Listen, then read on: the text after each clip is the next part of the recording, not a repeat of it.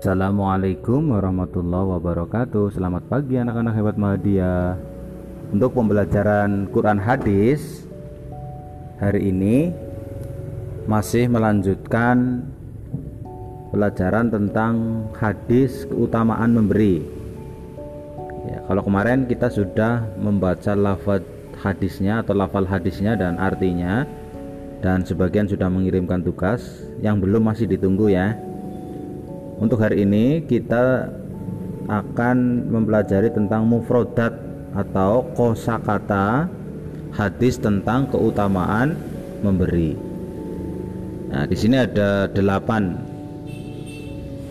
kosakata atau mufrodat hadis tentang keutamaan memberi. Yang pertama adalah al-yadil sufla.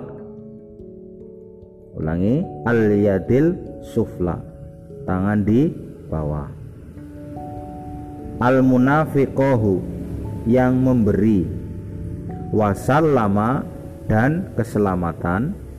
Al-yadul ulia tangan di atas. Wabda dan dahulukan. Ta'ulu kamu menanggung.